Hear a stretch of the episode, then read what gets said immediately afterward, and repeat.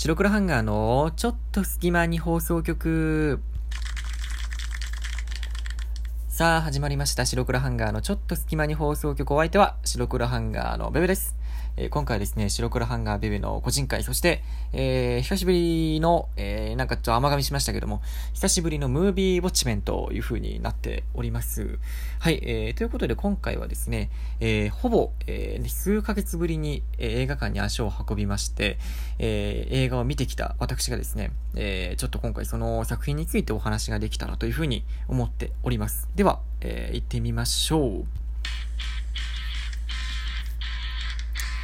はい、えー、今回のお相手は白黒ハンガーのウェブです。そして、えー、ムービーウォッチメンというところで、えー、今回は何の映画を見てきた,、えー、たかというとですね、えー、今回は、えー、ディズニーピクサーの最新作、えー、2分の1の魔法を見てきました。はい。っ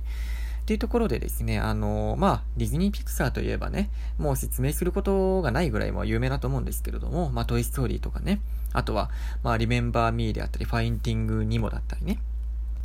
まあ、あの、子供から大人まで楽しめるような有名な作品をですね、何個もまあ、世に送り出している名門スタジオというところなんですけども、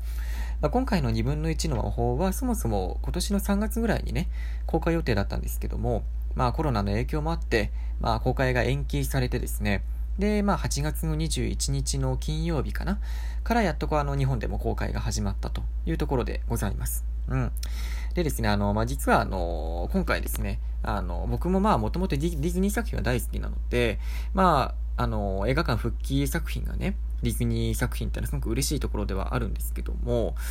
あの、僕はですね、そもそもその、ディズニーピクサー作品っていうのは、最初に僕が思ってた、あの、イメージね、本当に、もうディズニー好きになる前とかのイメージなんですけど、あのね、えっ、ー、とね、すごい子供向けの作品だろうなっていうふうに思ってたんですね、ずっと。うん。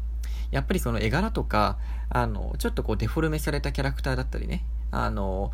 頭身がちょっとこう、ミニマムになってたりとか、なんかすごいやっぱこうカジュアルめに作られたキャラクターが出てくることが多いので、あとはお姫様とかね、王子様の、えー、作品であったりとか、まあ、そういうのを考えると、やっぱりその、えー、ちっちゃい子がね、あの、お子さんがこう目をキラキラさせながら見るとか、キャッキャキャッキャ言いながら見るみたいなイメージがあったんですけど、やっぱね、ピクサー作品どのあれにしても、その中に大人がちょっとうなってしまうようなテーマであったり、まあ裏テーマであったりね、あの、題材とかを描いてるものがあってですね、まあ本当にね、ズートピアとかであってもね、まあ、一見するそのもう動物たちの話って言ったらもうなんかね、ちょっと子供向けっぽい感じはあるんですけど、その中で、まあちょっとこう人種差別にとかにもつながるような、そういう問題提起のところであったりとか、うん、今回のね、2分の1の魔法とかも、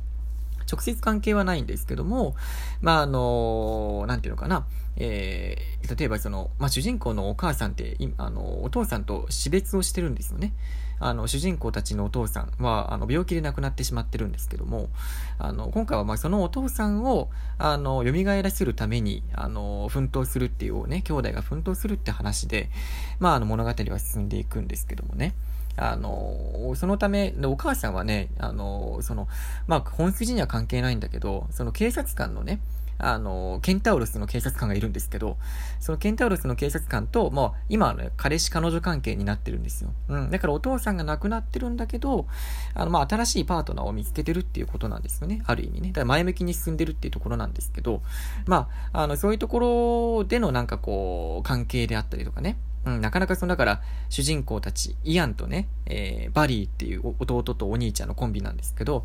あの、人の二人はまだその、物語の冒頭とかだと、あの、そのね、あの、二人の関係がなかなかちょっとまだ受け入れられなかったりとかね。うん。まあ、あとは、まあ、あの、そこのところの、あの、家族になることの難しさみたいなところもちょっとね、まあ、あの、本筋には関係ないんだけど描いてたりとか、まあ、あとは、まあ、今回ね、世界観ですごく面白いなと思ったのは、あの、出てくるのはみんな中世ヨーロッパのね、なんかこう、ダンジョン RPG みたいなね、例えばゴブリンみたいなキャラクターとか、エルフ、エルフは出てこなかったかもしれないけど、トロールみたいなキャラクターとかね、なんかこう、ファンタジー RPG のキャラクターというか、えー、で出てきそうなね、あのー、キャラクターが出てくるんですよ、いっぱい。うん。なんだけど、舞台は、あの、僕たちみたいな科学技術が発展した現代みたいな街なんですよね。うん。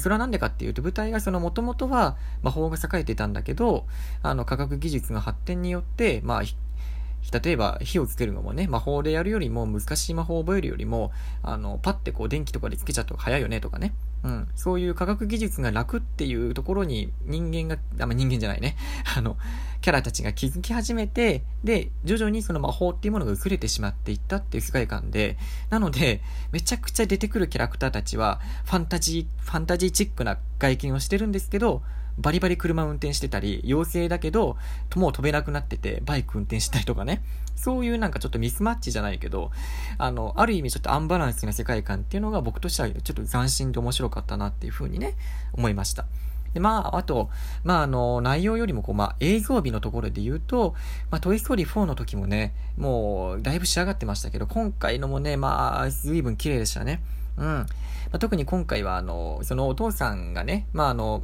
魔法を使うんですよ、最初ね。で、魔法を、あの、使う弟の、あの、イアンっていうのはね、あの、魔法のちょっと素質があって、で、あの、16歳の誕生日に、なんかお父さんからね、この杖を開けて、開けてね、みたいな。杖というか、これを16歳の誕生日に、あのー、渡してね、イアンとか、イアンとお兄ちゃんのバリー、バーリーに渡してねっていう風にお母さんに頼んでたんですよ。うん。で、その後病気で亡くなっちゃったんですけど、お父さんっていうのがね。うん。で、そのイアンが、えー、16歳の誕生日を迎えたことで、そのね、なんか、開けてみたらそれが杖だったんですよね。そう、魔法の杖みたいな。で、それで、なんか石みたいのが、復活の石っていうのが同梱されてて、で、その石と杖を組み合わせて、あの、イアンがね、魔法を唱えたら、なんとお父さんがね、復活したんですよ。ただし、足の半分までしか、まあ腰の半分までぐらいしか、あの、復活することができなかったと。だから、あた、上半身がない状態で足だけ歩き回ってるんですよね。ちょっとちょっと怖い状況だけど、そう。で、その魔法っていうのは24時間しか効果がないと。でもこれだとお父さんに会えたって言っても、足しか会えてないので、なのでお父さんに対して会話もできないし、足とか触れて感じることしかできないんですよね。なので、その復活の石っていうのが壊れちゃったんですけど、その復活の石がもう一個どっかにあると。で、それを求めてお兄ちゃんと弟で、まあ、旅をしていくっていうような話なんですよね。タイムリミットは24時間と。いうようなところなんですけども、あのね、うん、まあ、その思うのは、やっぱりその旅をしていくので、すごくこう、いろんな風景を見ることになるんですけど、特にね、その、まあ、草原じゃないけど、のシーンがすごく雄大でね、まるで自分がこのファンタジックな、あの、世界に入ってしまったかのようなね、風にちょっと僕は映画館で見てて感じましたね。で、まあ、それでいて、まあ、あの今回その予告とかでもそうなんですけど、お父さんと、例えば、弟イアンの物語だったり、お父さんとお兄ちゃんバーリーのね、あの物語だったり、そういう風にね、見えるがちなんですけど、もちろんその親子愛ってところも描かれてはいるんですけど、ぜひですね、着目してみていただきたいのが、親子愛もそうなんだけど、兄弟愛についてね、あの、ぜひね、ちょっと見ていただきたいなと思います。うん。まディズニー作品って結構あの、例えばアナ雪とかも、一見するとね、あの、王子、ハンス王子とアナのね、恋物語かなみたいな感じで見てたら、実は、あの、姉妹愛だったとかね。ね。そういうことが結構最近のディズニー作品はね、たまにありましてですね。うん。今回も実は親子の愛がテーマになってはいるんだけども、実は、その中でもメインで描かれているのが兄弟愛だったりするんですよね。うん。そのあり、えー、バーリーとイアンが、その冒険の中でどういう風に成長していくかとか、で、あの、正直イアンっていうのは、あのバーリーっていうのはちょっとこう、なんていうのかな、魔法がもう廃れてしまった現代でも魔法を信じてるっていう性格で、ちょっと、まあ、お調子者キャラっていうのもあって、イアンにちょっとうざがられてる部分があるんですよね。うん。で、そう思ってる部分があるんだけど、まあ、実はお兄ちゃんも、あの、いろいろ抱えてるものがあったりとか、まあ、あとは、あの、お兄ちゃんっていうのはすごくなんかもう突拍子もないこと言ったりするんですけど、直感で動いたりとかね。その直感っていうのが、まあ、実はあの、ね、あの、すごく大事なものであったりとかっていう、その、お兄ちゃんと弟の考え方が違う部分が冒険することによってお互いちょっとこう認め合ったりとか、あの、理解していくっていうところがあったりして、その兄弟の成長物語っていう意味でもすごく、あの、着目していただきたいなというふうに僕は思いました。うん。でね、あの、まあ、もちろんお子さんがこう笑えるような小ネタとかも結構あるし、でね、なんかね、今回ね、伏線がすごいんですよね。なんかこう、本当にちょっとしたこと、これぜひ見ていただきたいんですけど、作中の例えば、あのね、まあ、言えな、あんまりネタバレにならないで言えないんですけど、あのね、なんかこう、本当にちょっとしたところ、あの、他愛もない発言であったり、なんか、あの、冒頭で、例えばお母さんがなんかしてたこととかね、うん、日常の中で ちょっと難しいんですけど、えー、ね、してたこととか、そういうのが最後の方になって、伏線として回収されるんですよね。されたりするんですよ。うん。なので、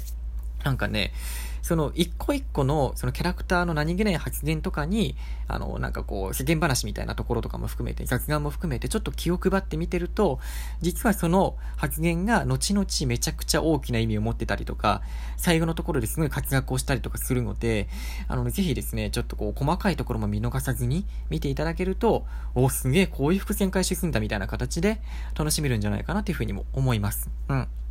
で、間違いなく今回はね、まあ、僕もなんですけど、まあ間違いなく、まああの、泣けるような感動する作品にもなってると思うし、